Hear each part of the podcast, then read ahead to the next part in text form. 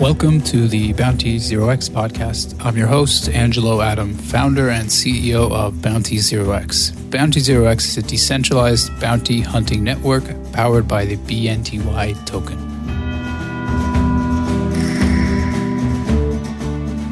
My guest on the show is Marcus Lim, CEO and co founder of ZipMex Exchange. ZipMex is a fully licensed Singapore based digital asset exchange that aims to provide advanced services for digital currency traders and liquidity providers. Uh, Marcus, as CEO, uh, was previously founder and CEO of OneFlare, Australia's fastest growing marketplace for local services, which was acquired by Fairfax Media. And he was also the winner of the Anthill Entrepreneur Award and Deloitte APAC Fast 500. So, Marcus, thank you for joining us today. Thanks, Angelo. So, can you tell me and my listeners a little bit about ZipMex? Yeah, so as you kind of mentioned, you know, uh, ZipMex is you know a fully licensed uh, digital asset exchange. You know, we're based out in Singapore. Uh, our focus is in in Southeast Asia. So we have currently offices in uh, Thailand, Indonesia, uh, and also in Australia. Um, what you know, our, our, focus really is is in this region only, and um, you know, and, and at this stage we are focused on, you know, providing the fiat on ramps for uh, for our exchange. So, you know, uh, we currently provide USD, um, you know, but we're going to provide Thai baht, Indonesian rupiah, Australian dollars, uh, and also Singapore dollars in in the second quarter of this year. Um, so that's kind of our our, our first stage. Uh, and in terms of um, you know what we've done so far we've, we've done a, a partnership agreement a joint venture with a listed company uh, in, in Thailand, uh, which is AEC Securities. It's a publicly listed company that deals in securities and brokerage and also investment banking. Um, we've also brought on board the, the former chairman of the Stock Exchange of Thailand, uh, Dr. Satit. Uh, so together, you know, we have jointly applied for the um, the, the digital asset exchange license in, in, in Thailand. Uh, and there are only three uh, exchanges that are licensed at the moment, and, and we're looking to be the fourth. Um, so, you know, what we're looking to do is, you know, to be regulated first. Um, and, and that's very important because our vision is to be the most trusted, um, where in, in this industry, uh, there has been a lot of questions on uh, trusted exchanges, or, or rather the trust and security of exchanges. Um, and so our, our messaging and, and our positioning is, you know, of, of wanting to be trusted like a bank. Um, so so that's where you know that's what we're looking to do. Yeah, that sounds great. So you mentioned a lot of uh, interesting things that I'd like to dig into in further detail uh, during a podcast. So sure. you guys are planning on becoming the uh, leading exchange in Southeast Asia, including Indonesia, Thailand, and the Philippines. And currently, you would say there's three other Thai licensed exchanges that you compete with. So, what are what are the challenges in for ZipMex to become uh, the largest, most trusted digital ex, uh, exchange in Southeast Asia? I, I think in terms of to, in, in, being trusted, uh, there there are a number of main factors here. I think one is to be regulated, and I think in this industry, um, regulation is still very weak. Um, you know, there are some jurisdictions like Thailand that have um, you know sped up that process, and hence they have a license program. Um, other jurisdictions like Indonesia or Vietnam uh, don't have a, a license program at all. Um, so I think first thing, you know, is being regulated in, in jurisdictions where they have regulations. Uh, second is is you know you know getting the right partnerships and and the right uh, uh, advisors and investors on board. So we've done that with AEC and we've done that with you know Dr. Satit as the former chairman.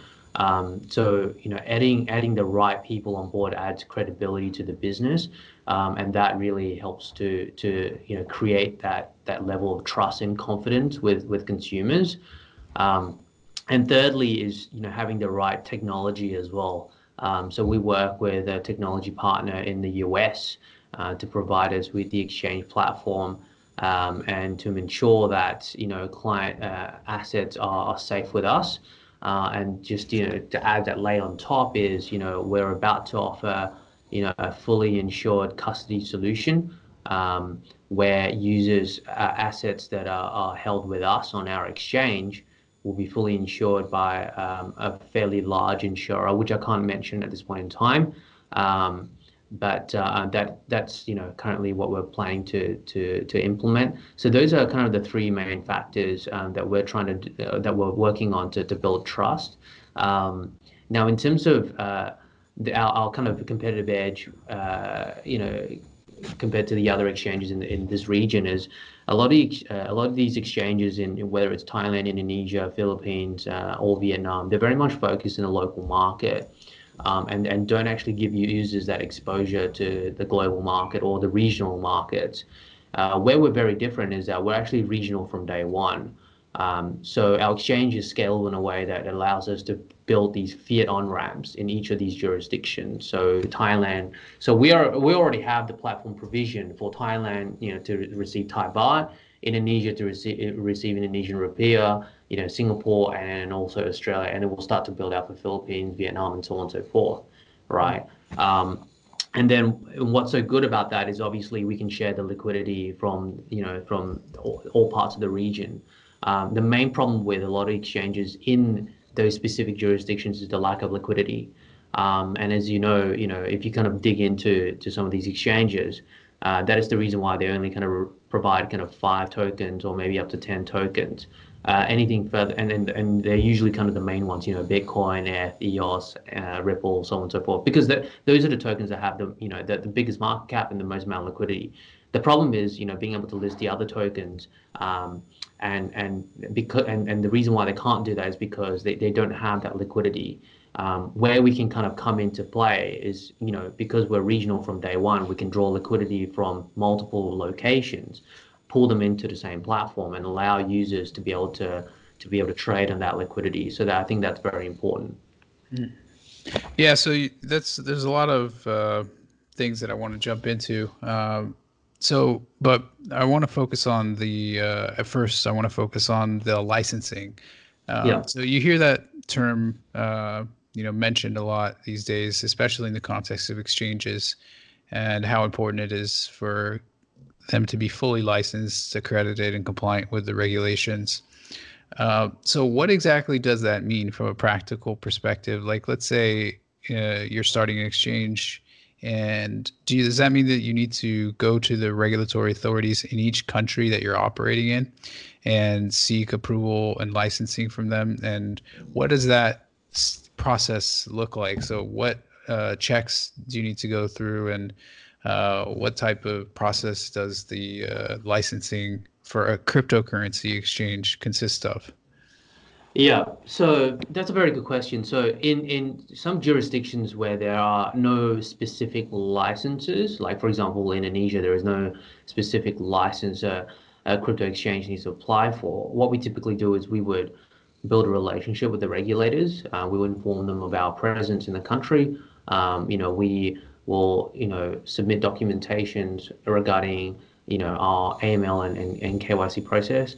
Um, so so that's um, the biggest concern for a lot of the regulators. I think globally is is AML and KYC. Um, and and I can speak specifically for Thailand as we've gone through this process. You know, is they they want to ensure that we have the right process and controls in place um, in in signing up customers, uh, in receiving you know uh, the the local currency, the fiat currency, um, and how are we kind of tracking and monitoring you know the activity on the exchange itself, uh, and also you know the uh, the robustness of the platform and um, you know how we're able to kind of handle uh, trading activities and and also you know whether what would happen you know if uh, say the platform go, you know um, goes down for whatever reason, you know, what would be our, our support capabilities. So, um, and then on top of that, they want to know, you know, who's who's part of the team. So we need, you know, so these are kind of the major components, and, and within each of these components, there are very specific questions on, um, uh, uh, uh, you know, uh, for example, you know, for, for anti-money laundering, uh, they want to to, to ensure that we have a, an AML policy. And that AML policy is about like, you know, 20 pages. So we'll go into, you know, all the risk mitigations, all the um, you know types of information we'll be collecting, um, you know, um, and and the reporting that we'll be doing. Um, and they're very kind of specific for each country. So Australia would have a different set of AML policy compared to, to Thailand. Uh, because you know different you know regulators want different things. Um, but ultimately, I think the principles are, are fairly similar. The framework's fairly similar, um, but each country have their nuances. Yeah, that's so important. I mean, especially since this uh, cryptocurrency exchange industry is so fraught with uh, being susceptible and targets for hackers. And so every week you're hearing about new exchanges that are being hacked and uh, HitBTC just this week is the most recent, but there's always a new exchange in the news that's uh, you know unfortunately being the target of hackers. And so I can understand why, from the perspective of the regulators, having good security protocols in place and uh, managing user privacy when dealing with funds is so important. So yeah. Now, for your KYC AML, I mean, because we have AY, AML KYC on our platform also for the bounty hunters when they complete tasks. And yeah. so we have worked with uh, Onfido and Civic uh, and uh, to to basically perform the KYC check. So they have like an integration with our platform. So yep. on your guys' exchange, do you guys do all the AML KYC yourselves, or do you guys outsource it to a third party? Yeah, so we, we outsource it as well. So for KYC, we use um, IdentityMind, and um, IdentityMind, I think, is uh, you know pretty well established in the US, um, and you know they've got a very large set of databases that they run these checks on. Um, so that's integrated on our platform. Uh, I know a number of exchanges, you know, for example, Binance use IdentityMind now, at least they've announced to use IdentityMind. Um, you know, so but I, I, you know these KYC, you know, companies uh, ultimately will probably get you 60, 70% of the way there um, because simply because, you know, their, their databases might be skewed towards certain um, parts of the world.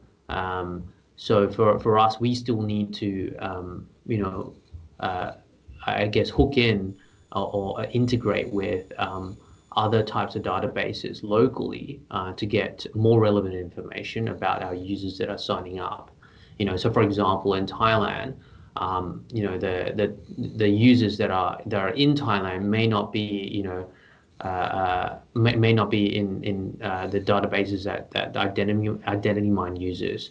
Uh, some might be, so there might be some overlaps, but I would say kind of a lot of them aren't. Um, so we will need to kind of you know work with you know the local regulators uh, to do these checks. Um, uh, you know, likewise, I think you know for, for Australia, for Indonesia as well. Um, you know, some of these databases uh, don't fully cover these these uh, areas.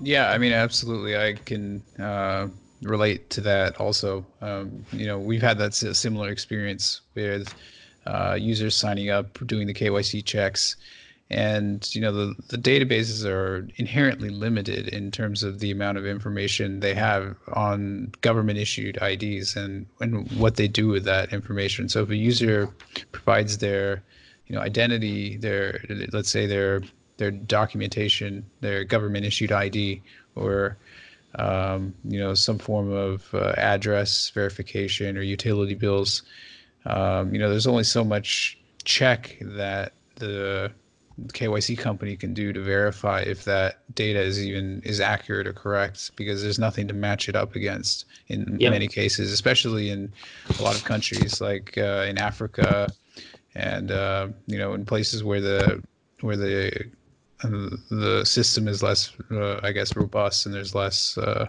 you know, digitization of some of these documents. So, yeah, I mean, it's an imperfect system, and a lot of times they come back you know so it, it's just you guys i think uh, trying to make the best effort. So there's like different levels of kyc you can do also with just a simple you know check uh, receive the the the id and then or then just back check it with reference databases and you know different pieces of id so there are lots of different levels and um, i think depending on you know what the security requirements are you can do level one level two or, or level three and i notice you guys have like three different levels uh, and each one entitles users to perform increasingly large transactions um, yep. and with the the highest one being I think like fifteen thousand and like the fiat on ramp. So can you do fiat deposits and withdrawals with only the with the first level one and two, or do you need to have level three on your guys' exchanges to do fiat?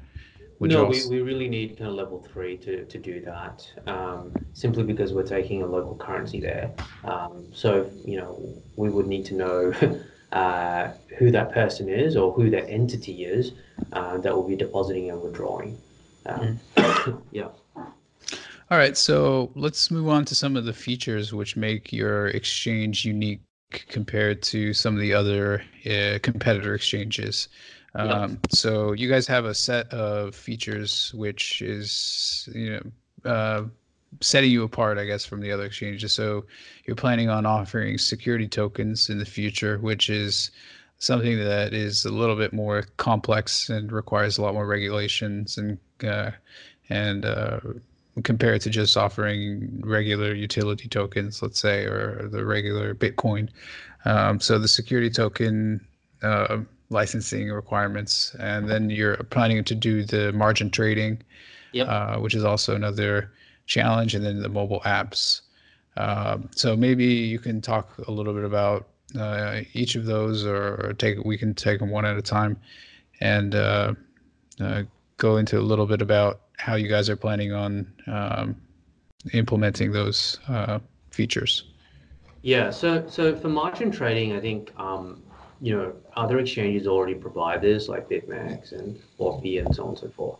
Um, you know, we're going to provide it in in June this year, hopefully. Um, and you know, I think the the way would work would be fairly similar. Um, however, you know, we're really kind of exploring to see how we could allow, you know, um, so, so typically for, for, for margin trading, people will kind of deposit, say, for, you know, Bitcoin and, and use that as kind of their equity. Um, and, and, and then the exchange will provide the margin to them to be able to kind of trade. What we're looking to do is, you know, allow users to deposit their fiat um, and not having to kind of convert into Bitcoin, but just leave it in a fiat. And then we use the fiat as the collateral um, in, in order to, to allow them to kind of uh, uh, trade on a, on a margin.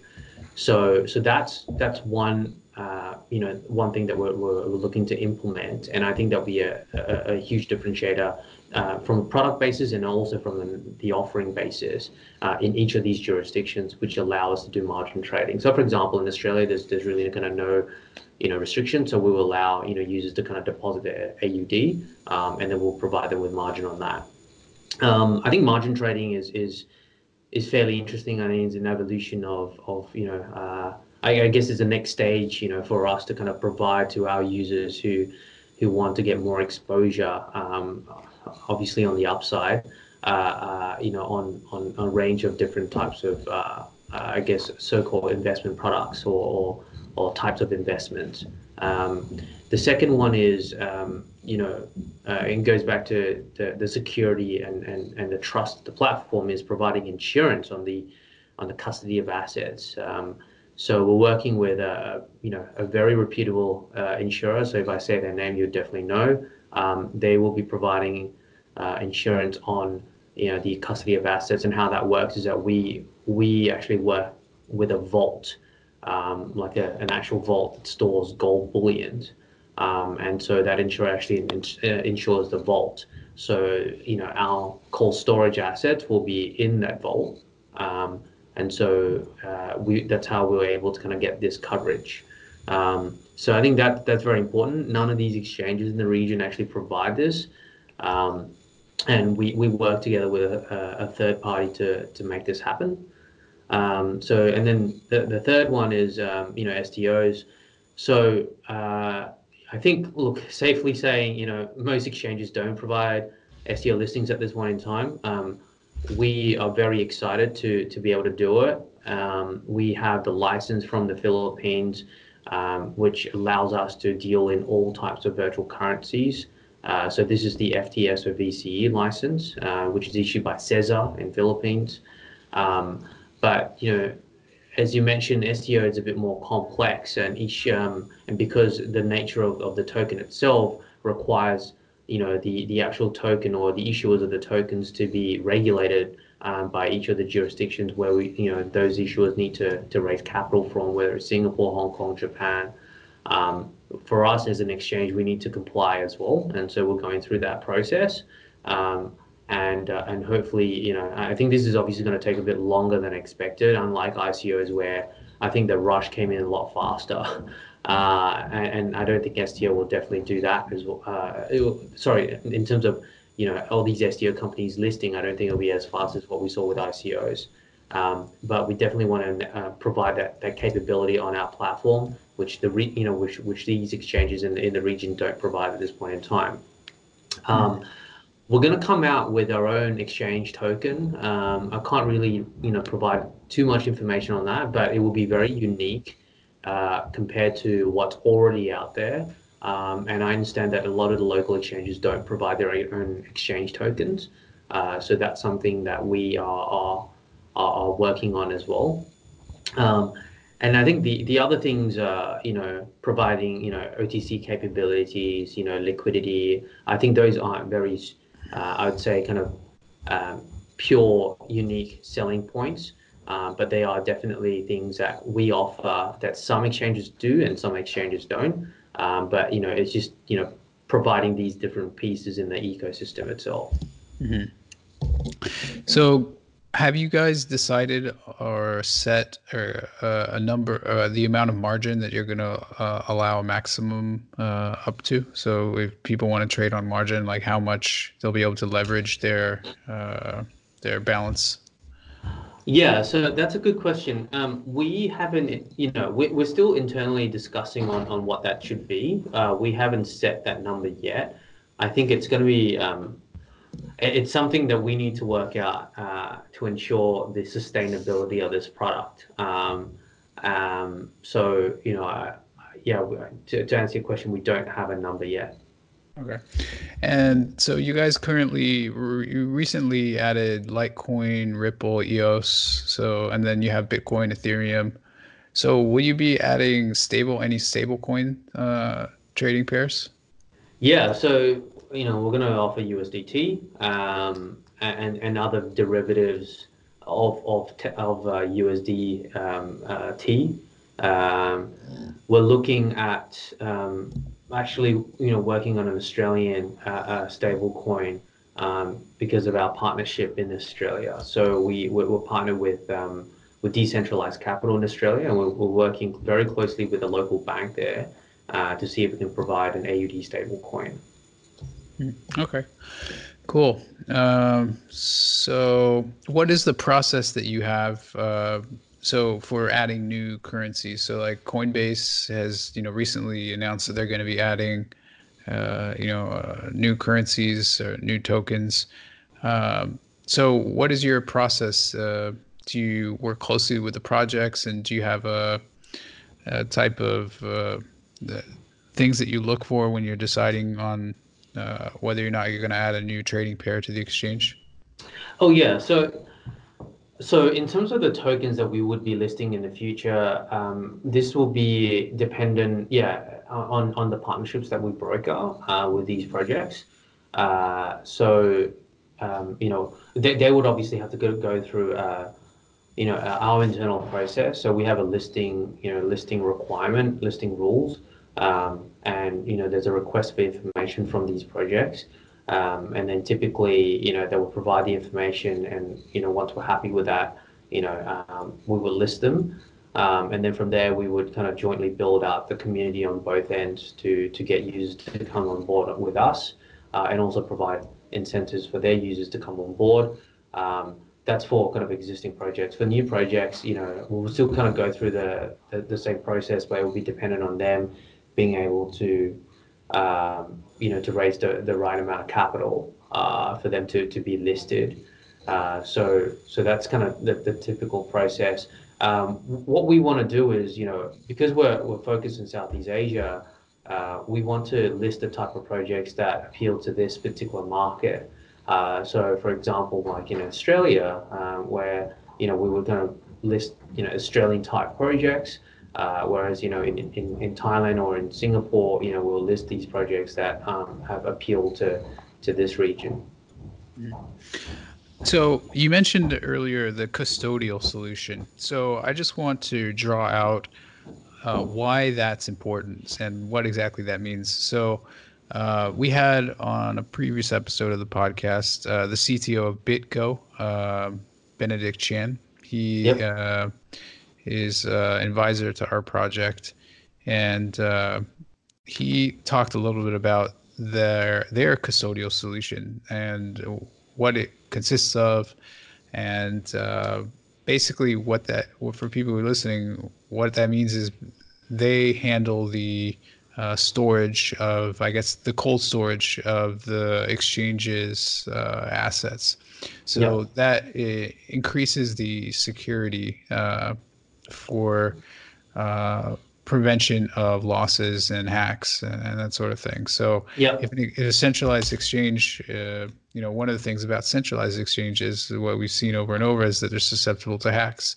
Uh, people say, you know, the benefits of decentralized exchanges is that, you know, their users hold the private keys, so they're less susceptible to that. So one of the important things for centralized exchanges to have, you know, good security uh, policies in place, and having uh, a third-party custody service is one way to do that. So, uh, if an exchange is holding funds for all their users, and that consists of hundreds of millions of dollars in cold storage, um, that would be held by this third-party custodial service, so that the exchange doesn't have to deal with all of the overhead and expenses and expertise required with uh, being a custodian of all these funds, and that also makes it more secure.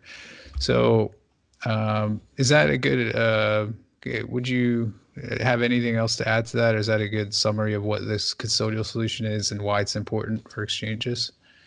Yeah, I, I think um, I, I think that pretty much sums it. Up.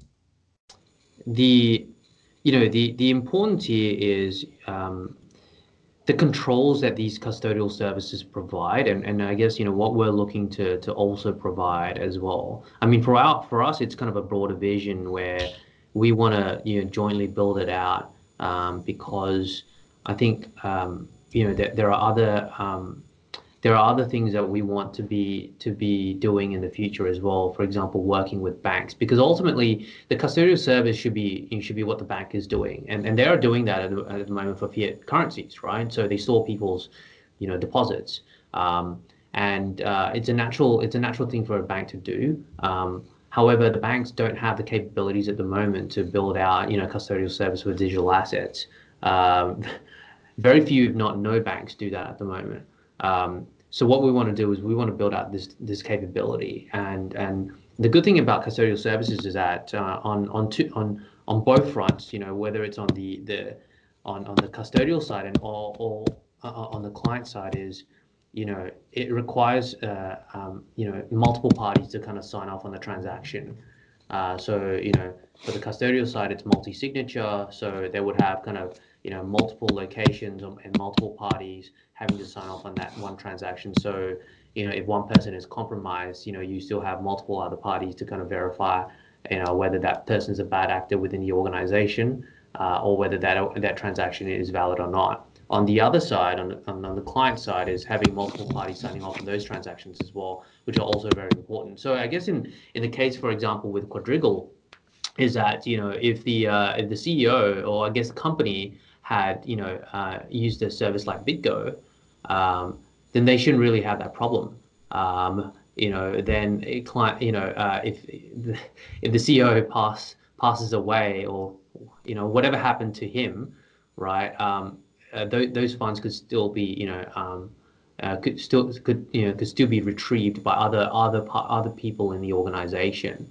Uh, so I think that's the important factor. Uh, that's one. Uh, and I think the security of it is, is also very important. Um, where most of the hacks come into to the API and to the hot wallet. Uh, cold cold wallet's pretty hard to hack, obviously.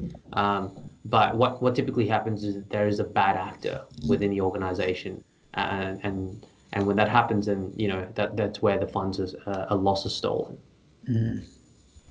Yeah, so you mentioned the the CEO of Quadriga Exchange and how I'm sure you know listeners are familiar with how he was uh, murdered, I think, and uh, he had the the keys and to the cold storage wallet with yep. you know m- millions of dollars, and that became kind of an infamous story. And there was a lot of conspiracy around it about how maybe people were speculating that you know the funds were never there to begin with, and at some point they began to uh, you know use some of the cold storage funds to pay out other depositors, and so the funds were never there to begin with.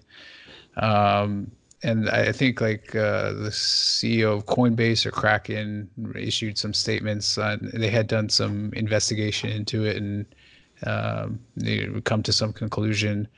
Uh, but that that's kind of a unique situation that has raised a lot of eyebrows because of the amount of money that was involved in it, and also because of the you know the the unique situation around his death, and uh, you know some people people are saying that he faked his death, and um, I'm wondering if you have any thoughts on that, or if you have, or if you're familiar with that situation, and uh, what your understanding is of, about what happened with that.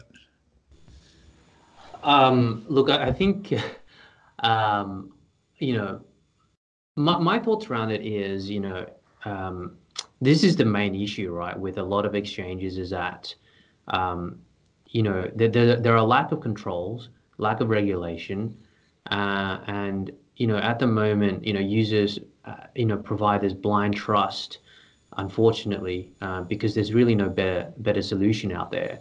Um, and, and, this is what we, we want to do to kind of, you know, differentiate and establish ourselves. Um, because I think, you know, being being regulated, you know, having the right controls and people on board, like a proper publicly listed company, um, users have that sense of trust that you know um, that a you know um, if, if you know like the the uh, I guess the executives or the advisors of the business won't be bad actors. Um, and secondly, there are proper, you know, pro- corporate governance and controls in place, um, which which actually provides, you know, better stability and, and security for the for the, the company itself. Um, I think a lot of these cases, you know, it, it's hard to say what has actually happened um, to the CEO of Quadriga. Like, I mean, he could have his death. He could have actually been murdered. Um, I, I, don't really know, right? But I guess the the point is, you know, um, had they been properly properly regulated and, and, and had the right people on board, um, then you know this sort of you know this sort of stuff won't happen. Um, and so it goes with other exchanges where, you know, uh, an exchange could say that, you know, they've been hacked, uh, or someone says that, you know, they've been hacked. But really, the, the actual, you know, um, the, the real answer behind it, or real reason behind it, we don't know. You know, uh, I mean, it's so easy for, for example, uh, you know, an exchange, um, you know, that, that you say a top 30, top 20 exchange, um, you know, and uh, you know they the the the company could say, look, you know, we've been hacked, but the reality is that the founders could have just run off with the money. We don't know, right? Um, and there and there is huge incentives sometimes for these people within the organizations to be bad actors because of of the amount of money that is in there. Um, and and if they were to to to you know um, to to steal that money, um, you know that yeah, there's uh and and how easy is it for them to kind of steal that money? It's you know there's huge incentive there. So I think I think that that's the reason why there's kind of lack of like controls at the moment, um, and and that's why we see a lot of you know these sorts of cases popping up. Yeah, I mean, hopefully, uh, with over time, with more professionalism coming into the marketplace, you know, this will become more less common, more more rare uh, over time because it seems like you know it's definitely uh, you know more professional uh, companies are coming to the space and uh, you know with better be- better practices, uh, better policies and guidelines. Uh, because you know for a lot of the time you know this, the, the cryptocurrency space has been evolving over time. You know it's beca- been becoming more professional and uh, you know but for a lot of the time it was just basically amateurs who don't really have a lot of experience uh, just kind of developing things on the fly without you know best practices or good standards in place. So um, you know, hopefully, it's kind of in a way like uh, the way you know over time, eh, other industries have evolved and uh, matured, and you know the cryptocurrency industry is still pretty young in, in relative terms. So the speed at which it's kind of evolving and maturing is is pretty impressive. But still, the sums of money involved make it so that it's it kind of needs to to uh, evolve quickly. Because so much money is on at stake here. Yep. Um, so let's jump over to the um, another uh, topic that it was has been in the news uh, lately related to the volume. So I think there was a study conducted by uh, the SEC or um, one of the uh, companies that were uh, appealing to the SEC to issue uh, a Bitcoin ETF or uh, the or something related to like the CFTC issuing a report on the on the the volume of Bitcoin transactions that are traded on a regular basis across all the different exchanges. And they did this really in-depth analysis where they looked at a lot of different uh, statistical features, which uh, raised some flags about which exchanges were faking volume and which ones weren't. And they think they concluded that you know a vast majority of the daily trading volume for Bitcoin is is not real, like a 80 or 90 percent.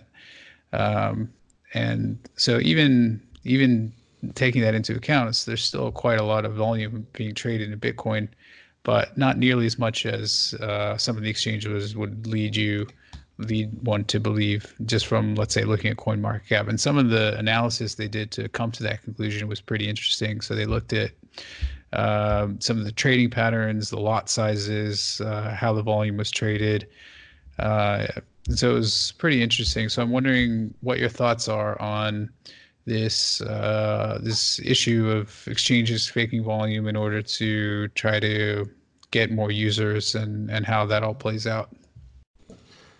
Yeah, I think um, uh, yeah, the, the, the I think I, the the most obvious reason for exchanges to to fake volume is so that they can kind of climb up the ladder board on Coin Market Cap, and, obviously CMC is you know the most you know highly viewed uh, site uh, for for this industry. So you know being at the top of the ladder board, you know, we'll get a lot of views, and, and in turn we'll get a lot of users to come on board.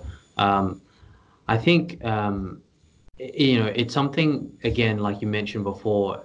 Uh, it just th- this industry just needs to mature and evolve, and you know, faking volumes is uh, is a means to an end really for a lot of the exchanges. Um, I don't think they do it in like I mean that that's kind of mainly the the, rain, the main reasons. I mean the other reasons obviously market making making for certain tokens, um, you know, but faking the the actual volume itself is really to to kind of increase their the awareness within within the market. Um, so I think in the future, what would happen is that um, someone will find out a way, or I guess the a regulator will find a way for us to, for, for them to kind of report uh, the volumes correctly. Um, and um, you know, and, and then you know, most people will have a better picture on on who's performing and who's not. Yeah, yeah, that's a good point because in a way it can it can backfire for the exchanges that are faking volume because they think that oh if we fake our volume it'll make us look better on coin market cap and we'll get more business but then if it becomes known that they fake a lot of the volume then uh, it could actually have a negative pr consequence because it looks like uh, to the community that you know it's not a positive thing to to be faking volume and to be known as a, a less reliable uh, exchange. Yep.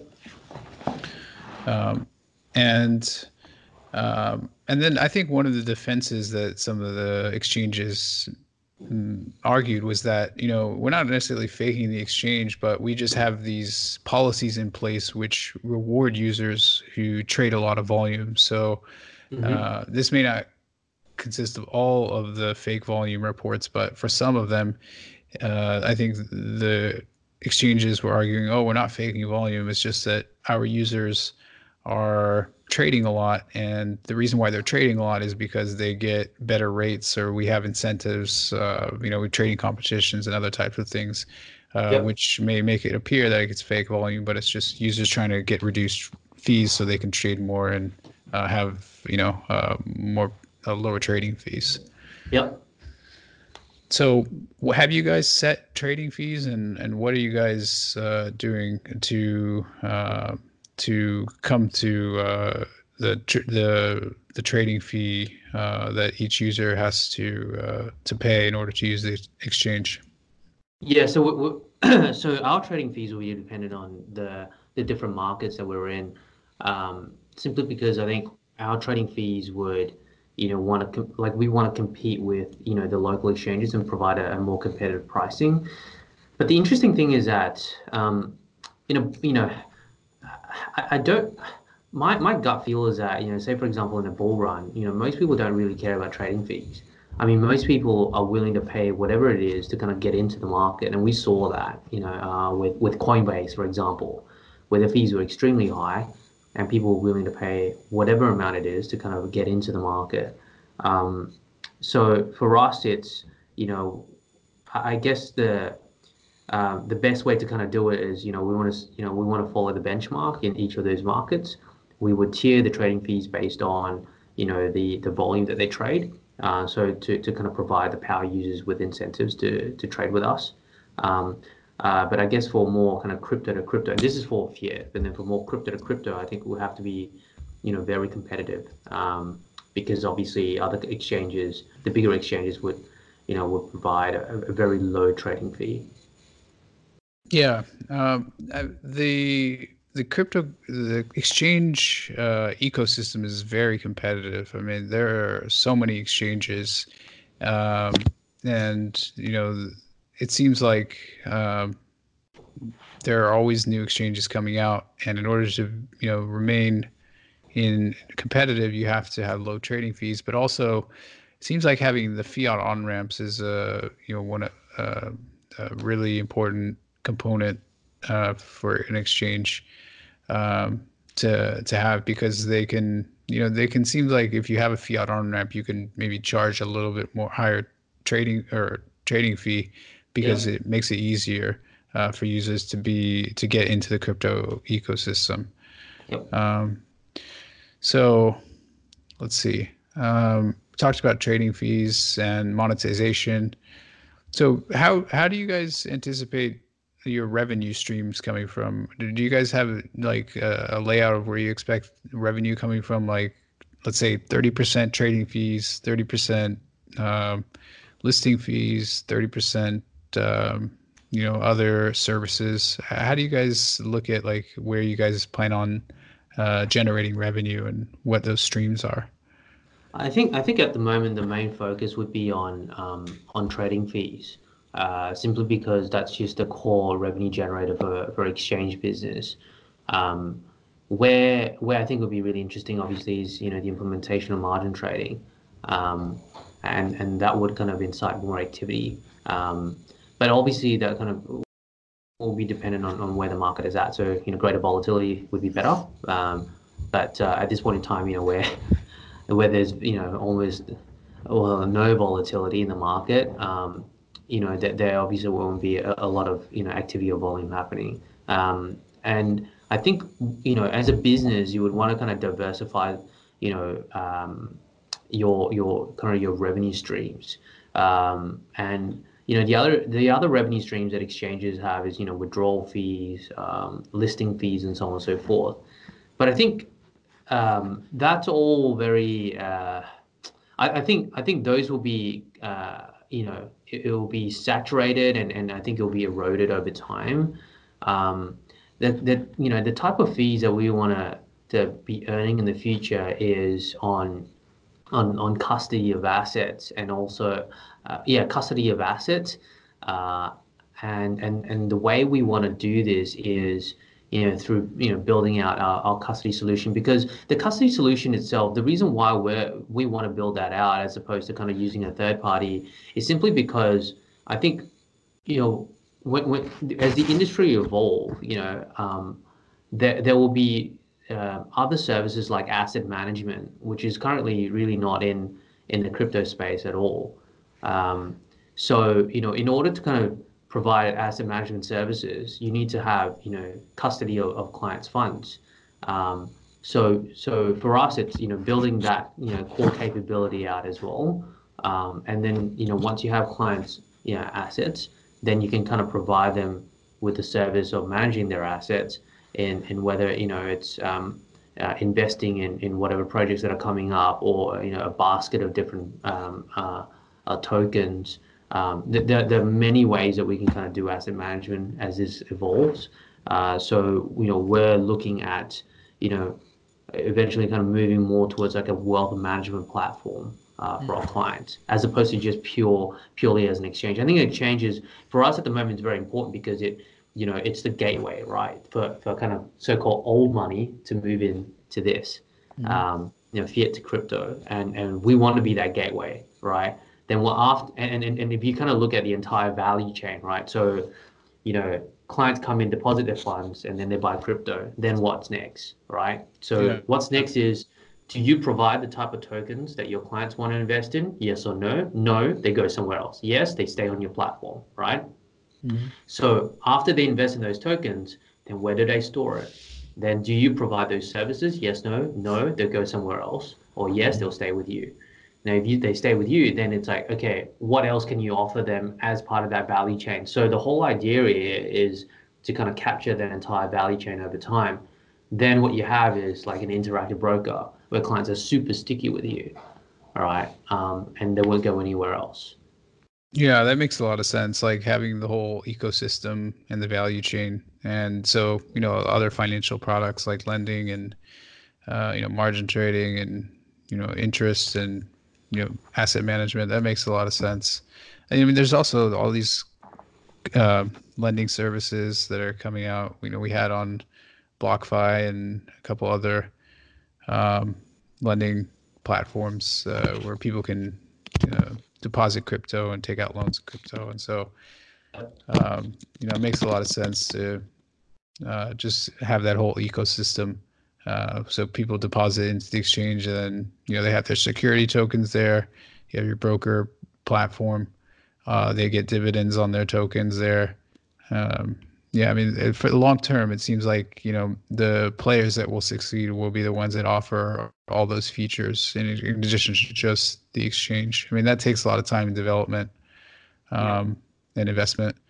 Uh, but as a you know the ecosystem develops, that's you know that whole uh, all those features are going to be important. Yep. Um, so you mentioned briefly the loyalty token uh, that you guys are going to be offering. So the the exchange uh, token. Yeah, the exchange token. Yep. Um, so is that going to be similar to like the Binance token or the KuCoin token, or um, what is that going to? And do you guys have a launch date for that? Um, we do. We can't really kind of um, uh, mention anything about that at the moment because it's still under wraps. Um, but we will definitely let you know um, once we're able to publicly announce it. Cool. Yeah, we'd love yeah. to have you on again to talk about it once you guys are ready to announce and launch, and uh, you guys can discuss it with us. Sure. Um, all right. So I talked a little about the features. Maybe we can jump. Uh, we're getting short on time here, so maybe we can jump over and talk about uh, the team that you guys have and uh, the funding uh, that you guys have raised, um, and uh, maybe some so a little bit about about that. So, uh, yep. how, when did you and, and when you guys started working on the project? Yeah, so so we started working on this project, um, you know, kind of early, well, kind of late 2017. Um, I mean, it was, I, I guess back then it was, um, it, it was really kind of conversation starting.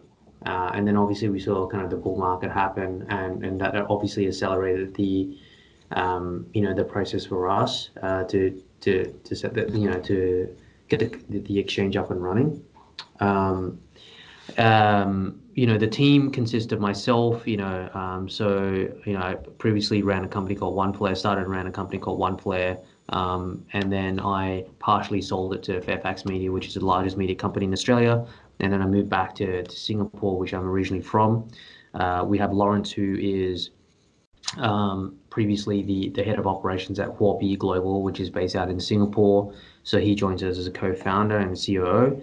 Um, we have um, Bank, uh, that's his nickname. Uh, he is the executive director of AEC Securities. Uh, so AC Securities is a company that we uh, did a joint venture with in Thailand. Uh, so he joins us as, as a co-founder as well. Uh, we have James Tippett, um, who was the head of engineering of Airtasker in Australia. Um, so he joins us as a CTO, and we've got Ken Tabuki, uh, whom I worked with um, and actually went to university with. Um, so he joins us as, as the CFO. We have a number of advisors on board. We've got Dr. Satit, who's actually our most active advisor at the, at the moment. So he was the former chairman of the Stock Exchange of Thailand. Um, and we're looking to bring him on board as a chairman uh, once we get the uh, the license in Thailand. Uh, we have uh, Eric um, Smith, who is the SVP for, uh, who was the SVP for, for Visa Global, and we have Matt um, Quinlan, who was the um, the CTO of uh, Visa Global as well.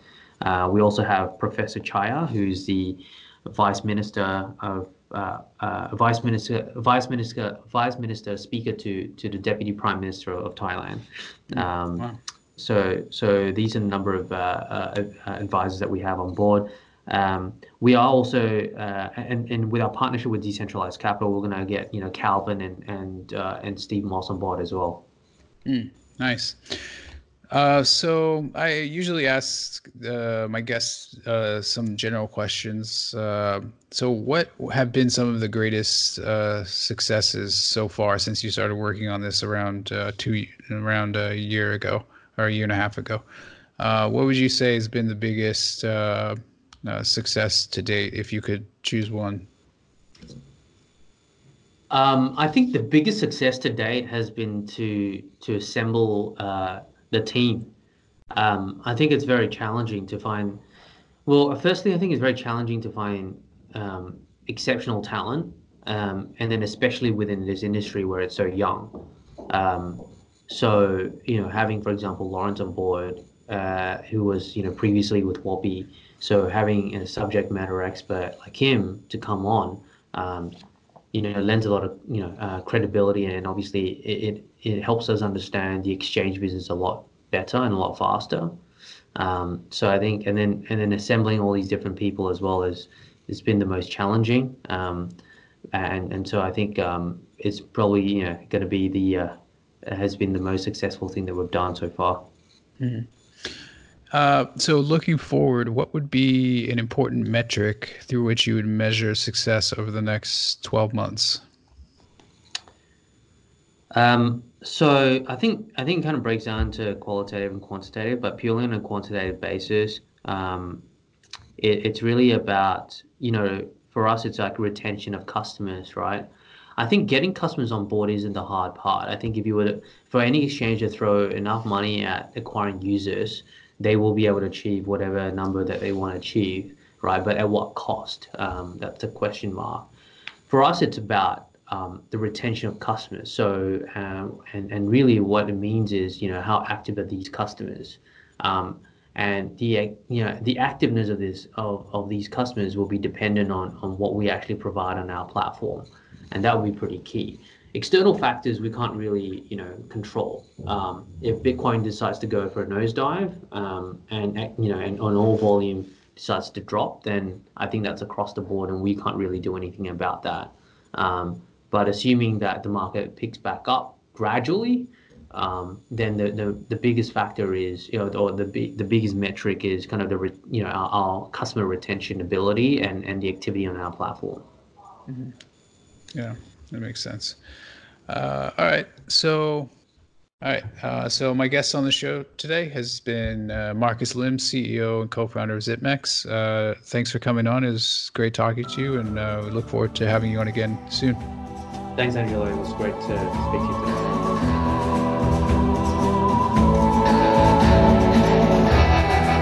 Thanks for listening to another episode of the Bounty Zero X podcast. Please remember to subscribe to our podcast below. Check out bountyzerox.io, the number one bounty hunting platform where you can complete work and earn cryptocurrency. Please consult your professional financial investment and tax advisors before making any investment in initial coin offerings. Bounty Zero X does not provide investment or financial advice and does not endorse or recommend investment in any ICOs advertised on the Bounty Zero X podcast or website.